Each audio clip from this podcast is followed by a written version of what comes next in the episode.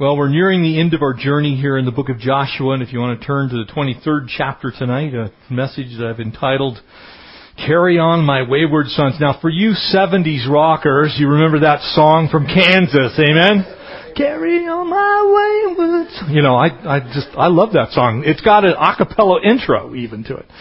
Um, but there, there is a, a message in that song There'll be peace when you are done.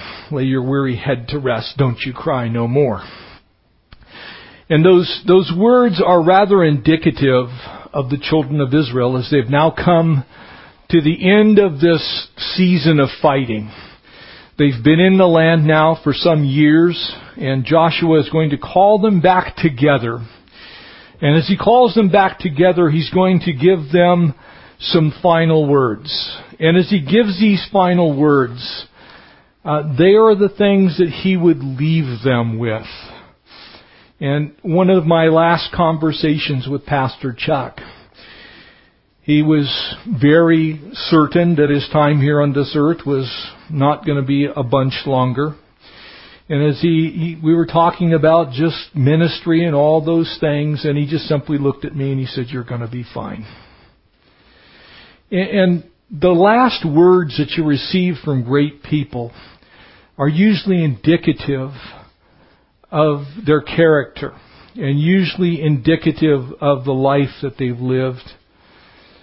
There's a Civil War general that I love. He's the highest ranking general to be actually killed in the field of battle, General John Sedgwick. He was a Union commander and he was killed in 1864.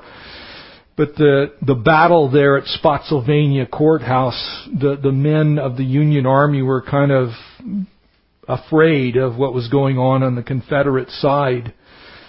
And as he was looking at the men cowering behind fences and walls and he, he finally got up on his horse and began riding out in front of them and, and, and he was remarked to have said they couldn't hit an elephant from this distance and he was dead. He didn't finish the word distance. He was shot through the head, dropped over dead. He was remembered for those words. Very brave man. He was trying to encourage the Union soldiers to push forward. Uh, Karl Marx's last words, in the contrary, were, go on, get out of here. Words are for fools that haven't said enough already.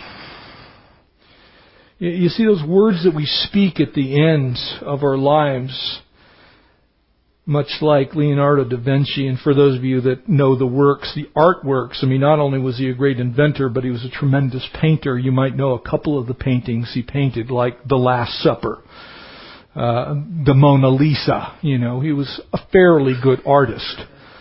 Uh, he was very famous for his renderings of the Madonna and Child, Jesus and his mom, if you will. And he said at the end of his life, I have offended God and mankind because of my work. It did not reach the quality that it should have. That's, that's a humble guy that realizes that the things that uh, happen in our lives very often are nothing more than the result of God's goodness to us. And so Joshua here in his final moments on earth, and we'll be here in this chapter and the next for three more studies, and then we're on to the book of Revelation. Joshua would now address the people, and he does that from a very specific place because he had fought the good fight. Uh, he absolutely could say with the Apostle Paul that he finished his course. He'd kept the faith. Was very clear from his life, the way he lived it, uh, what he stood for, the character that he had. And you know, really at the end of the day, the only thing that we get to take with us is our character in Christ. Amen?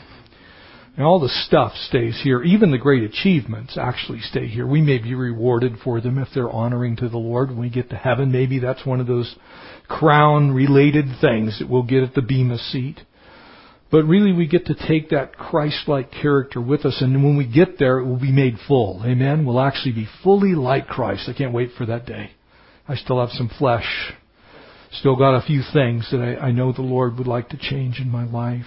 And I'm grateful when He does that work. But Joshua, the son of Nun, had, had really lived his life for the Lord. And he had unashamedly lived his life for the Lord. And I ask you that question as we begin tonight. Are you unashamedly living your life for the Lord? You're going to see a repeated couple of phrases, and we'll touch more on this next week. But you're going to see the Lord God. You're going to see that, that as the children of Israel, specifically Joshua instructs them, he uses, uses the phrase from the Hebrew, Yahweh Adonai. And I believe he does that for a reason. Because he's not just the creator. He's not just the author of life. He's not simply the great I am. He's not the uncaused cause of everything else. He's not merely the Word. He is Yahweh Adonai. He is the Lord God who is the Master.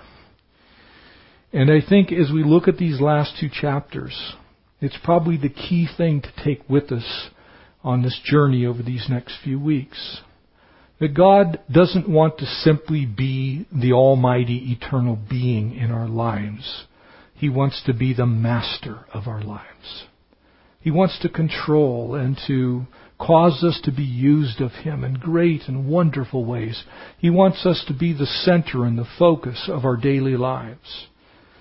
And, and, so as He works in us to will and to do and ultimately to accomplish His good pleasure, we want Him to be the Lord God. That's the role He desires for us. And so Joshua is going to now emphasize that. And before he leaves this earth, like all great leaders, he has a few final words. And he wants to challenge them. And he challenges them to do two basic things to love the Lord and to keep his commandments. Would you pray with me?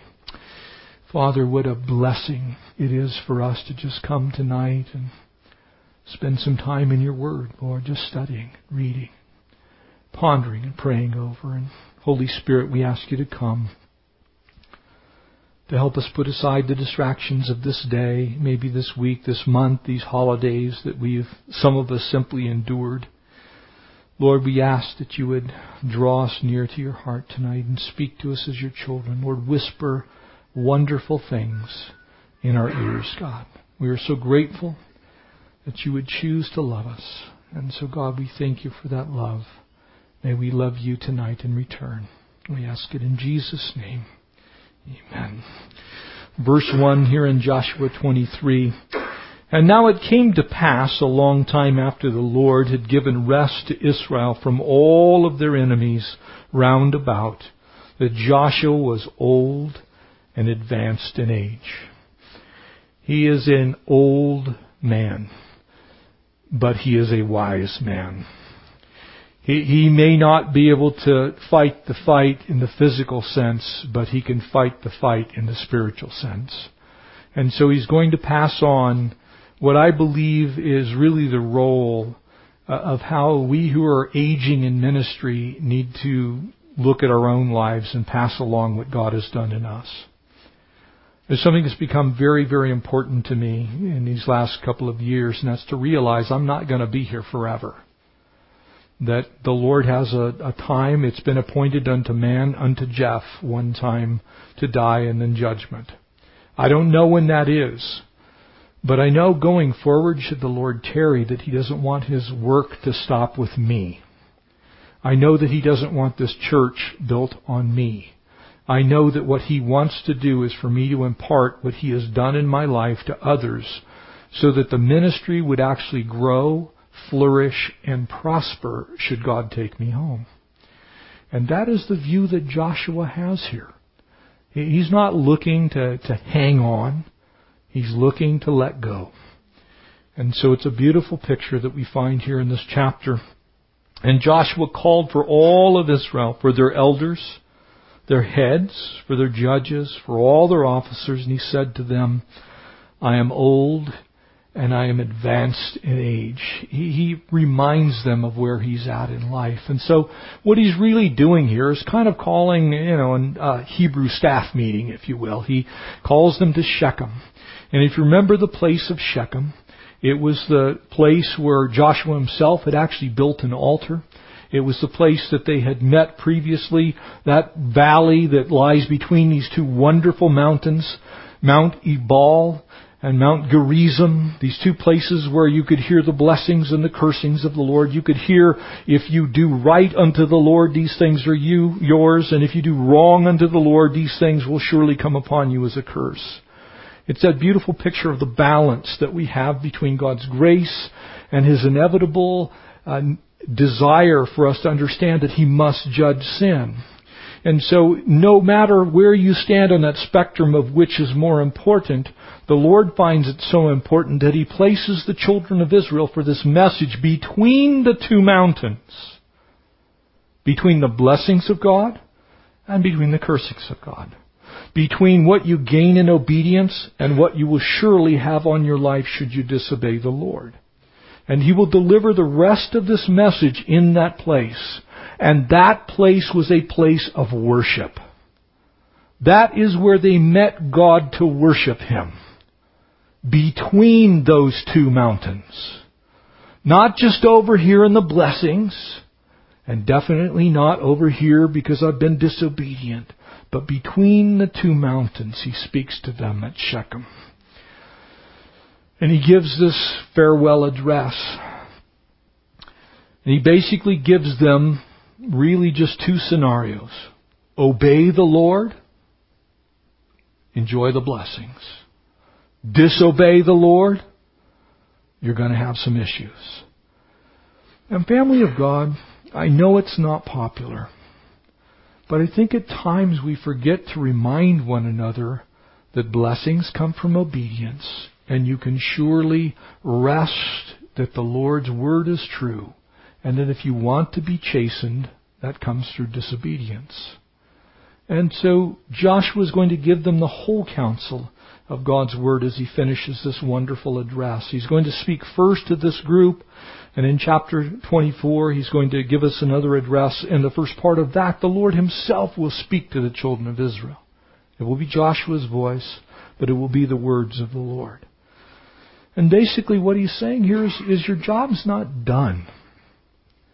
Just because I'm dying, just because the battles have been fought, just because we're now resting in the land. I think all of us at times in our lives, in our walk with the Lord, can look at our lives and say, man, I'm kind of just coasting. I'm kind of just along for the ride. I, I, it's, things are good. And there's nothing wrong with things being good. Please don't mistake what I'm saying here. It's good that the Lord is good to His people. Amen? But sometimes the goodness of the Lord can become a hindrance to us hearing His voice. When we see some of those daily struggles, when things are too good, very often we stop praying. We stop listening to the Lord.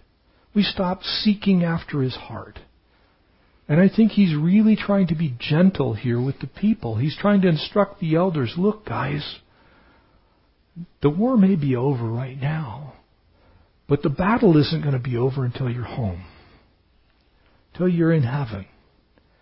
And though it's time of peace, we need to be ready for what lies ahead.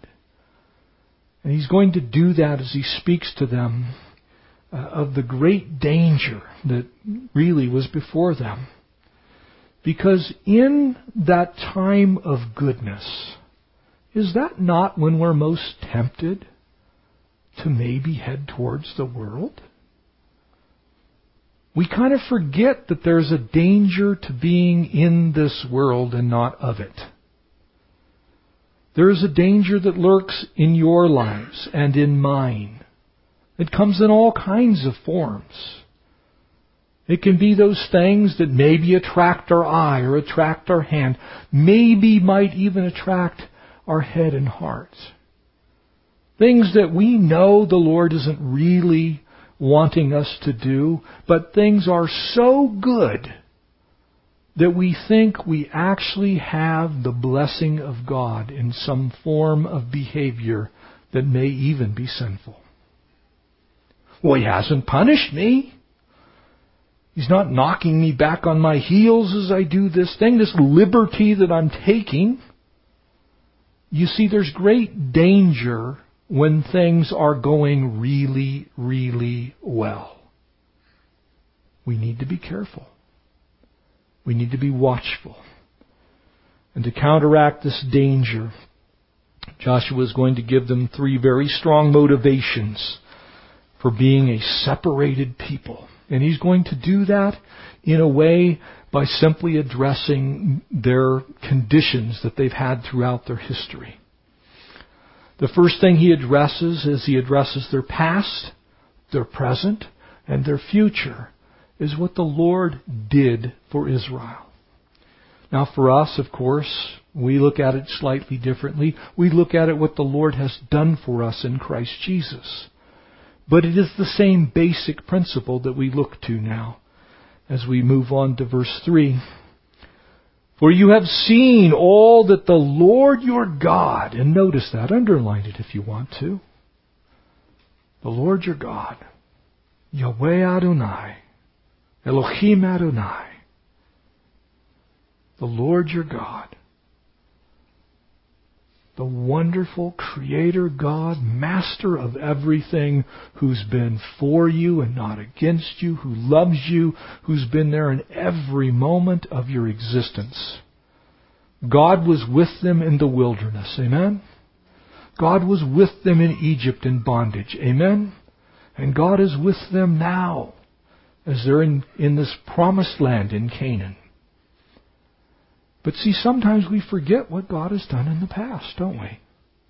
We forget how He's delivered us. We forget how He's cared for us. We forget the days of manna.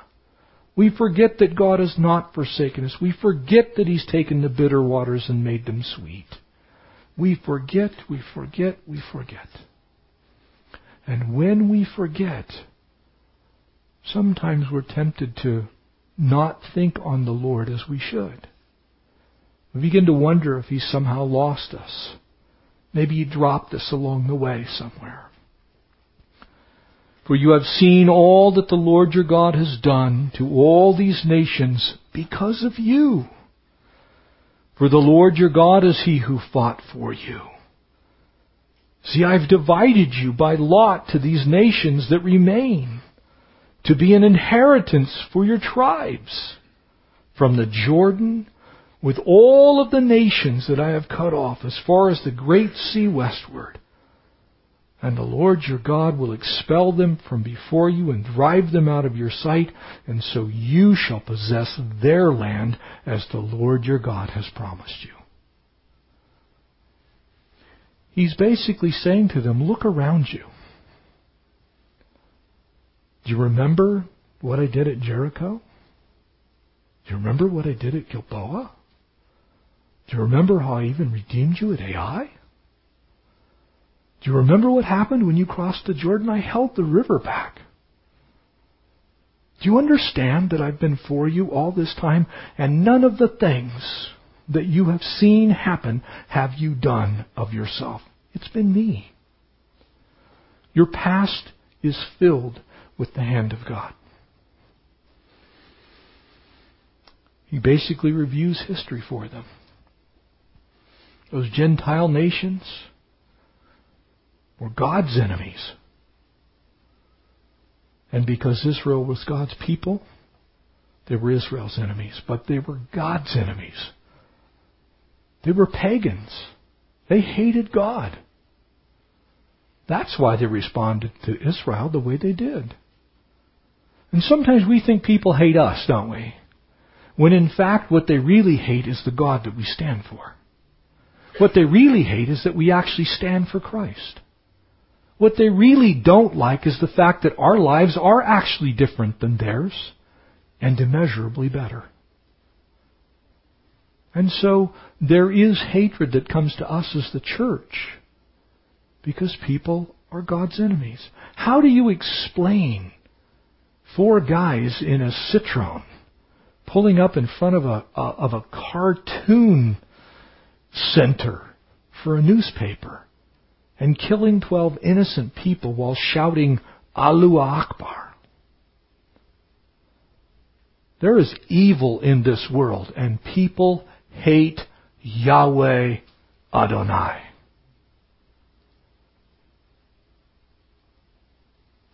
They're not going to like you either at times.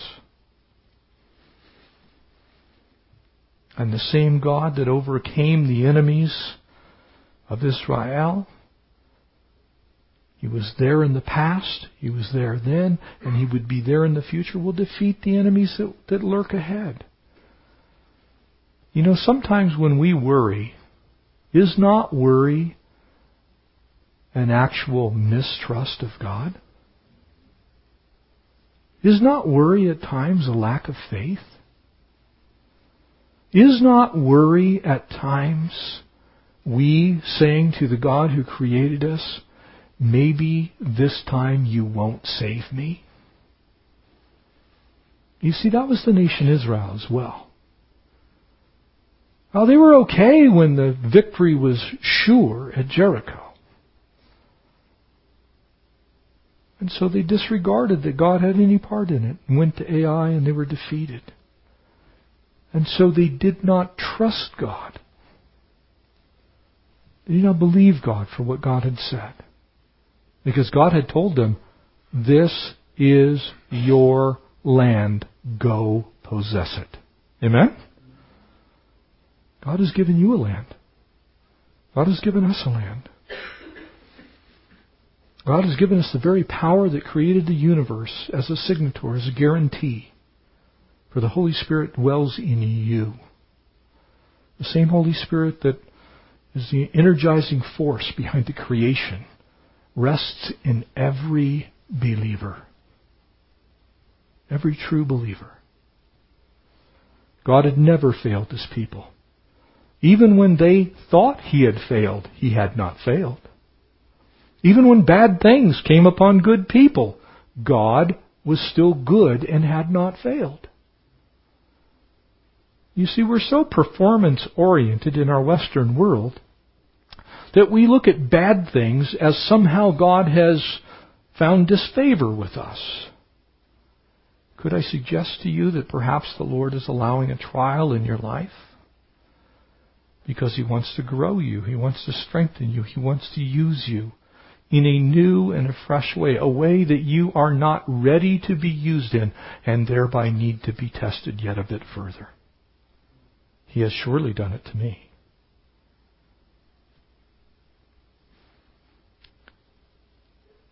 Notice it says, For the Lord your God is he who has fought for you. It's a good reminder for us today. As A.T. Pierson said, great historian of the church, Presbyterian missionary, history is his story. History is his story. It's the story of God, his faithfulness throughout generations. We can expect him to be faithful. He was faithful in the past.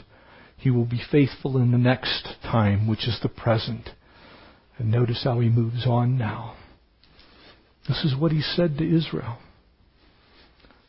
He had already shown what he had done. What he did means it's already done. Amen. Now look at what he said to Israel. Verse 6, and therefore. Don't you love that word? When God gives us previous instruction. When he says, look, look how I've been in the past to you. Look what I've done for you. Have I not been gracious? Have I not been good? Have I not delivered you? And then he says, therefore. Because of. Looking back towards. Understanding what God had done in the past and believing it to be true. To reckon it to be so. To account it. To put it in that column and say, God, you are. Not God, you might. God, you are good. God, you always will be my defense and my fortress and my strong tower, and you are my shield and my mighty one in whom I can trust. You see, it's believing what God has said. And therefore be very courageous. Two, he gives them something to do. Keep and do all that is written in the book of the law of Moses lest you should turn aside from it to the right hand to the left. He says, look, here's the responsible thing I'm asking of you in light of who I am. Have I not been good to you and have not my words provided you with the victory? Have I not said what I would do and then done it? Would you please keep my word? Would you actually do what I tell you to do? Have I not been good? Have I not delivered you? Lest you go among these nations, these who remain among you. Remember the Gibeonites? Didn't quite get rid of all of them. They kind of failed to do some of the things that God had asked them to do. He says, Look, you guys are in mortal peril at times. Perilous peril. Deep peril. It's a dangerous place, so much so that Jesus would tell the disciples, Look, I send you out as sheep among the wolves. Amen? Lambs to the slaughter. Amen? It's a rough world out there. It's a rough world today. It was a rough world then. And so he says, Would you keep my commandments? Don't turn to the right or to the left. You shall not make, make, mention of the name of their gods, nor cause anyone to swear by them. You shall not serve them, nor bow down to them, but you shall hold fast to the Lord your God, as you have done to this day. In other words, when I leave, don't change how you live. I've shared with you many times, and when your brother Pastor Chet's back there and Manny's back there and Ian's back there. We've ministered together. Pastor Chet's from Calvary Chapel, Fort Lauderdale, so you guys can say hi to him after service. But there are many, many times when we look back and we say, Has not God been good and, and have you not served him to this day? And then a great leader is gone. Steps out of the pages of time and into eternity, maybe there's a difficulty and something happens. But we never served the man. We served the Lord. And God didn't die. Steve Mays is in heaven. Pastor Chuck's in heaven. You, you see, sometimes we look so much to people that we forget it's God that's been good today. It's God we serve today. We've been serving Him all along. We can still serve Him today.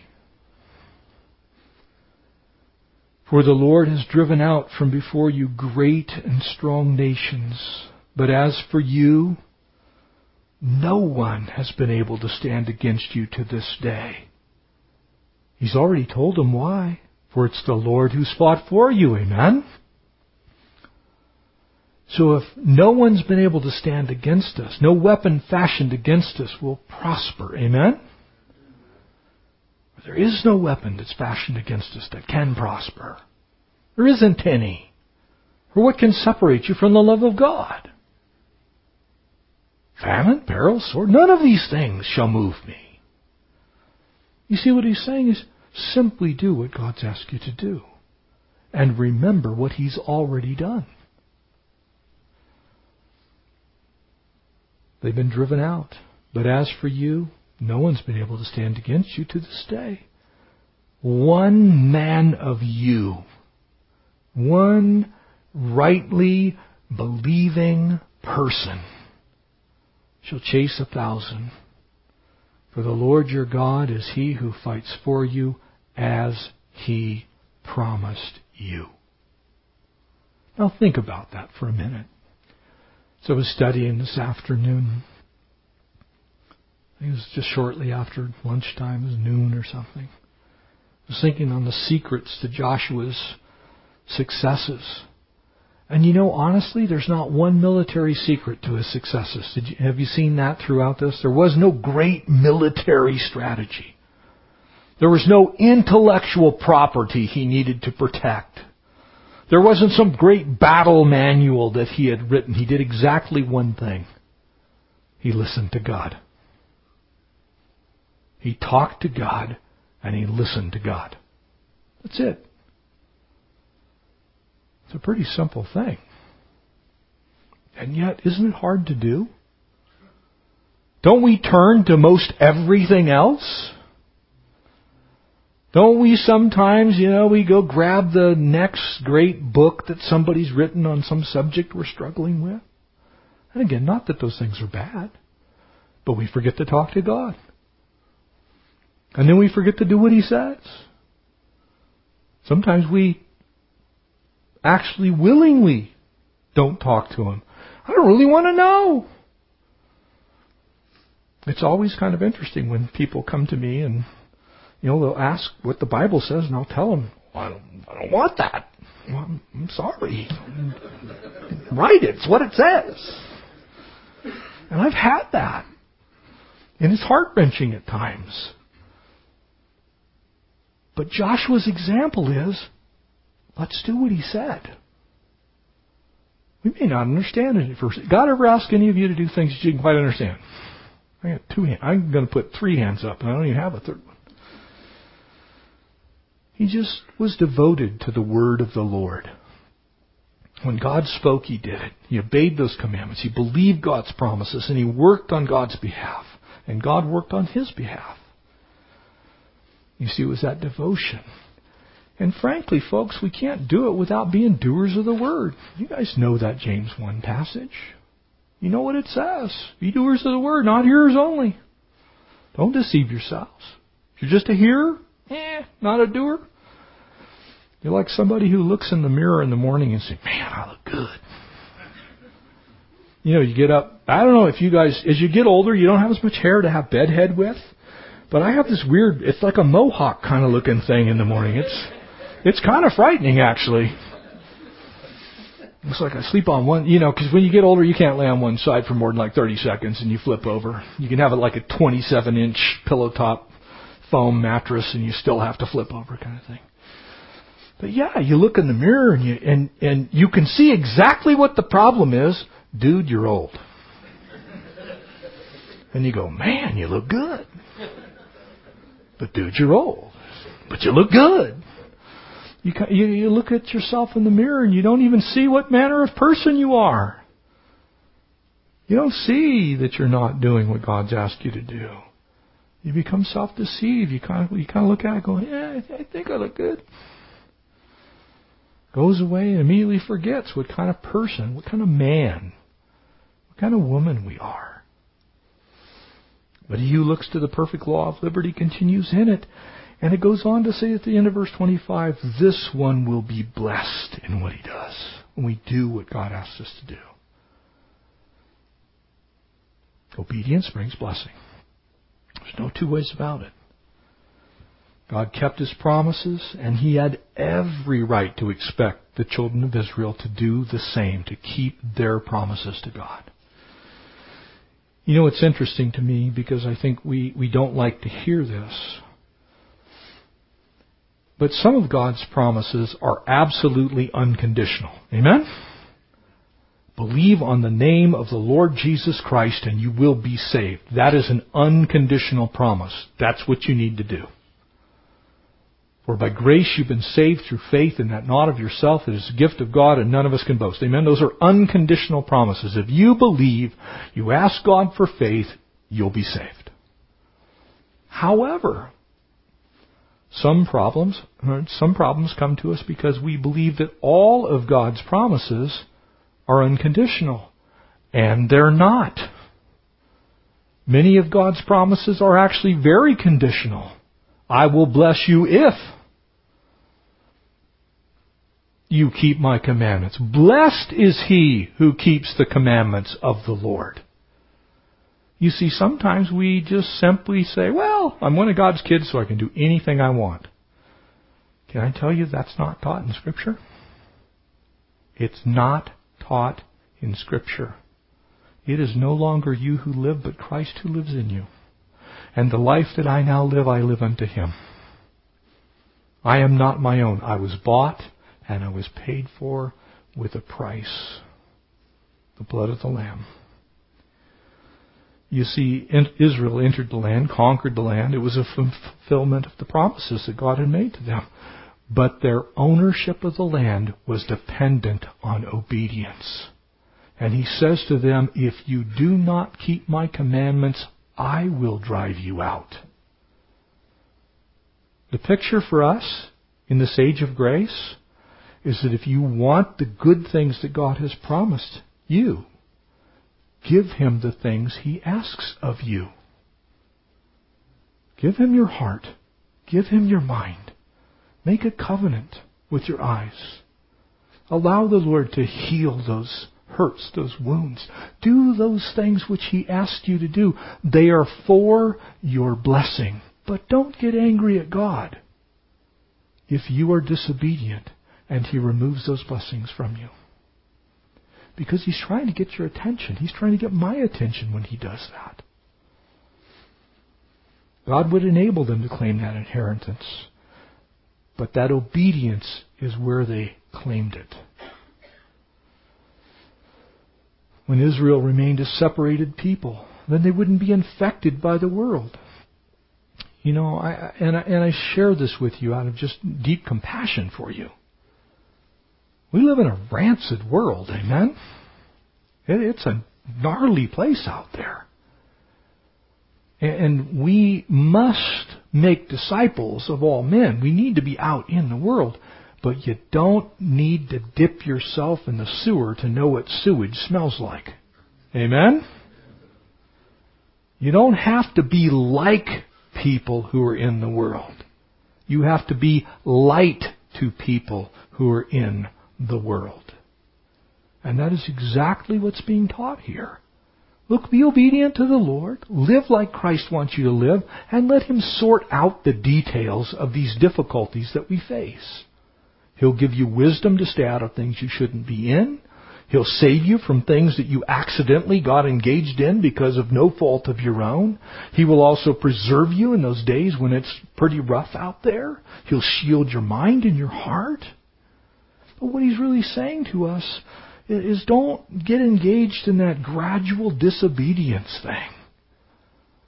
You, you see, it, it's not, disobedience doesn't just pop up in most people. And probably many of us in this room can give an account of our initial conversion and, and our time of walking initially with the Lord, which was followed by maybe a time that we call backsliding or falling away or spending some time wandering in the wilderness. It does not happen overnight. It's very gradual. You first start to accept a little bit of compromise here and then a little compromise there and a little behavior that shouldn't be in the person's life who loves the Lord. You begin to entertain things and in this case, they would go so far as to begin to worship the false gods. And so he, he basically says to them, look, you need to hang on. You need to hold fast. You need to not let these things into your life.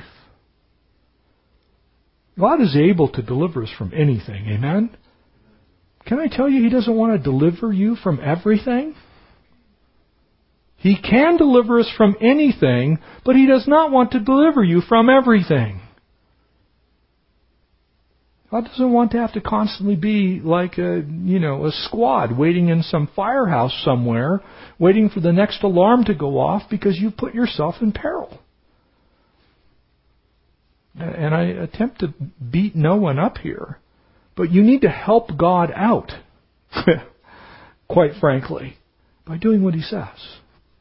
Because He can rescue you. But it's a whole lot easier to rescue somebody when they're two miles down the trail and all they've done is not taken quite enough water. It's easier then than when they're out in the middle of the desert someplace nearly dead. And what he's saying is, be obedient. You worship those false gods pretty soon. You're going to marry people you shouldn't marry. You're going to worship things you shouldn't worship. And how many Christians worship at the same altar as people who don't know the Lord in our world? They're worshiping at the altar of power. They're worshiping at the altar of prestige. They're worshiping at the altar of sexual issues. They're worshiping at the altar of money. They're worshiping at the altar of false gods that cannot save and will not sustain you in the day. And we need to be careful. Because when you start to give your heart away to another God, you may well marry that person, that false God. We hold fast. We all, eh, let's face it, we all feel the pressures of the world. Amen? If you don't feel the pressures of the world, you need to come over and tell me how to not feel the pressures of the world. We, we all feel the pressures of the world, don't we? If you can, if you went Christmas shopping, you know the pressures of the world. These people are possessed. That is not of God what happens during Christmas time. We feel the pressures of the world. You're sitting there. Uh, Brandon and I were walking through. I think it was an. It was actually a, a Mac store, and I'm watching people got like ten thousand dollars worth of iPads. It's like I'm thinking, what do you do for round two? You know, if that's what's under your tree at Christmas time, how do you follow that up at birthday? Well, here's a beamer. We feel the pressures of the world. We look at the things the world has and go, God, I'd like to have one of those. Christmas time, I always get vehicle envy for some reason. It's all those Christmas commercials to where everybody gets, you know, there's a BMW on this guy's lawn and a Ram 1500 on this guy's lawn, and we, we get tempted by the world. Somehow all of the people who were on television at that time could eat 10 pounds of fudge and not gain an ounce. That's from the pit of hell. It's not true. Do not follow that example. But but what I'm saying is is we're tempted, and maybe it's a little thing here or a little thing there. It takes courage to stand in the Lord. It takes courage to say no. I'm not. I'm not spending five thousand dollars on a credit card just so I can, you know, my kids can go to school and pull out their new iPad. It's hard to do, isn't it? You got all the rest of the kids going, look my iPad. Your kids are going, look, I got a Game Boy. They're like, ah, you're weird, man. Your parents are like in the dark ages. You, you see, we should have a desire to please the Lord. And for those of you who are married, you're in here. For those of you who are not married, but maybe you want to be married, and those of you who you know, you've been married for a very long time, you know what I'm about to say is true. When you find that one that you want to, you believe God's called you to spend your life with, and maybe even if you don't know the Lord, when you find that person that you believe God wants you to be married to, or you just think God wants you to marry, there is nothing you won't do for that person. Amen? Guys are like, they go into full brain dead mode. It's just like, you did what? Well, I drove 850 miles and I had lunch with her. You spent $5,000 in gasoline to go have lunch with your girlfriend in Tennessee? But I love her. You know what I'm saying? We're in love. Realize God would like us to treat Him like that? That we are so in love with Him that we will do anything to show our approval, to show how much we care, to show what He means to us. These are life, amen. We're, we, we are now hidden in Christ Jesus, are we not? You see, Israel was married to Jehovah. We need to hang on. That, that phrase there, hold fast, hang on. It's the same one that's in Genesis. Cleave. Be glued to. Stuck to. Married to. It's tragic when unfaithfulness creeps in in our spiritual lives.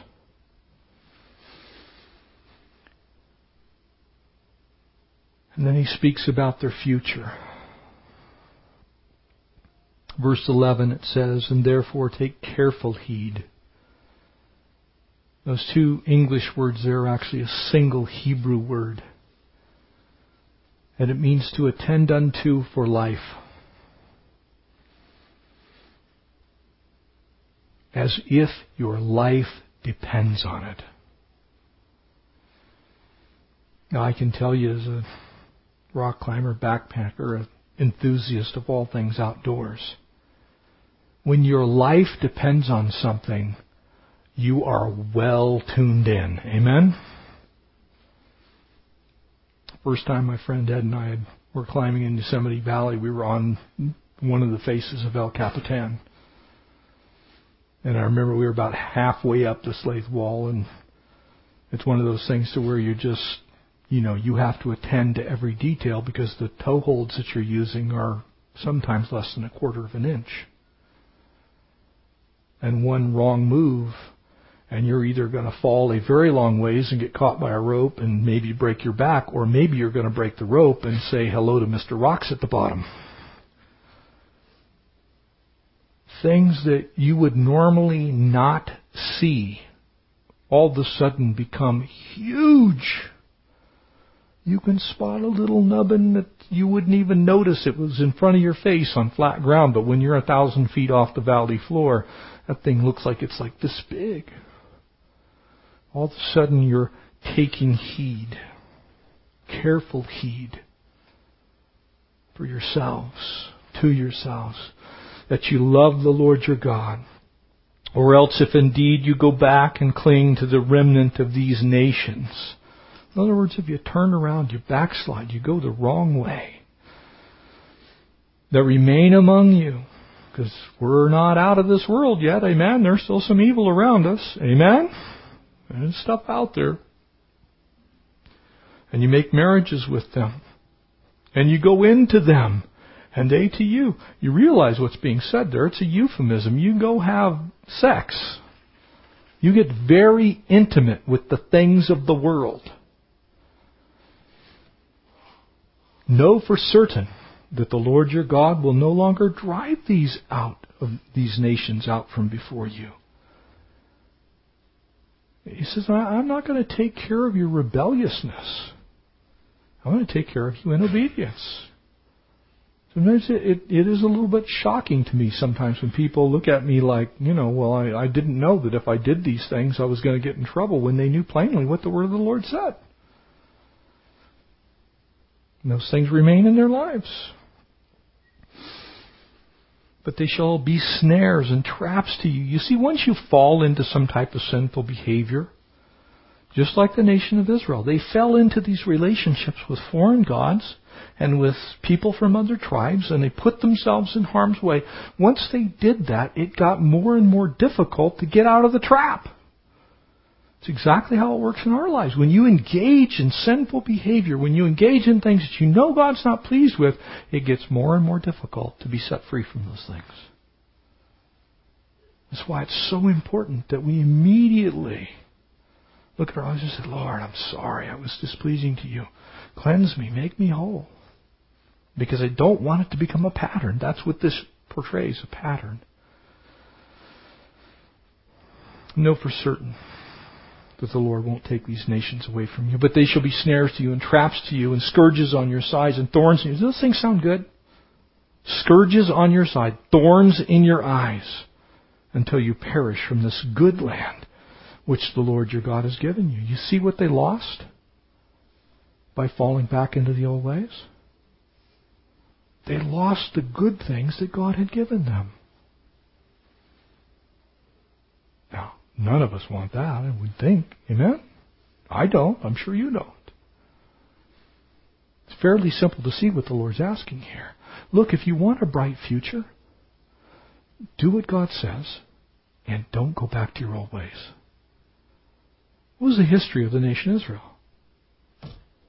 God, you put us out here in the desert to die. Could we not go back to Egypt where we had meat pots and vegetables? They hadn't been across the other side of the Red Sea for 10 minutes before they started complaining about the good things that were in the old world. It's a dangerous place to be. Behold, this day I'm going to give you, uh, excuse me, behold, this day I'm going the way of all the earth. He said, look, I, I'm, I'm human. I'm a man. I'm going to die. And you know in all of your hearts and in all of your souls that not one good thing has failed in all of the good things that the Lord your God spoke to concerning you. He says, look, I'm going to die and let me remind you with my, with my dying breath, so to speak. Nothing that God has ever said has failed. Not one good thing that God has promised you has He not kept. Remember that. That's your future. That's your future. As you look back, you can see what He did. As you look to today, you know what He's doing. And as you look ahead, you can count on what He's already done being an example of what He will do. Not one of those things has failed. And therefore it shall come to pass that as all the good things have come upon you which the Lord your God has promised you, so the Lord will bring upon you all the harmful things until he has destroyed you from this good land which the Lord your God has given you when you transgress the covenant of the Lord which he commanded you and have gone and served other gods and bowed down to them and in the anger of the Lord it will burn against you, and you shall perish quickly from all the good land which He has given you. He simply reminds each of us that if we obey the Lord, He'll bless us, He'll help us. We disobey Him, we can count on getting chastened. Not we might get chastened, we'll get chastened. He'll drive us out of those good things because He does not want us to ever think that those good things came from us and that the bad things have any attraction. We love the Lord, we obey Him. We honor the Lord, we obey Him. Charles Spurgeon wisely said, Lectures to my students. It's one of these books that we have the guys read as they're working on their pastoral ordination. God won't allow His children to sin successfully because He loves us too much. He doesn't let us sin successfully because He loves us too much. We're always going to be lousy sinners as believers. So the easy way to avoid that is don't do it. Don't engage in it. Moses had warned the nation. Joshua warns the nation. And again, it's not that God isn't good. God is good. But He also desires for us to treat Him as though He's good. Amen? God wants us to, to honor Him. He wants to give us good land. But the least we can do, because He's given us the good land, is say, Thank you, Lord. I'm going to do what you said. And so He leaves them really with just these three admonitions found in verse 6, verse 8, and verse 11. You see, the nation Israel got chastened, didn't they? They were out of the land for 2,000 years, weren't they? We call it the diaspora. They suffered through the Holocaust. And I'm not suggesting that Israel deserved that. I'm suggesting to you that in disobedience and failing to see Jesus Christ as the Messiah, failing to keep his promises, making covenants with foreign gods, doing the very thing that God told them not to do. They have suffered much. They're still largely a secular nation. Most Jews are non religious. Most. And if they are religious, they're very liberally religious. God has a plan to draw them back. That's what Romans 11 is about. Amen. One day all Israel will be saved. Can I tell you what it is that's going to make that happen? It's called the time of Jacob's trouble. It's going to be the rise of the Antichrist. You don't want God to have to bring you that type of devastation and destruction to get your attention so that you'll know Him and love Him. There's an obvious argument here. Basically, he's telling us, do good. Keep God's word. Keep it and hold fast. Continue, cleave to it. And then simply love the Lord. You don't want to be a wayward son or a wayward daughter. You want to carry on. Amen? Hudson Taylor wisely said,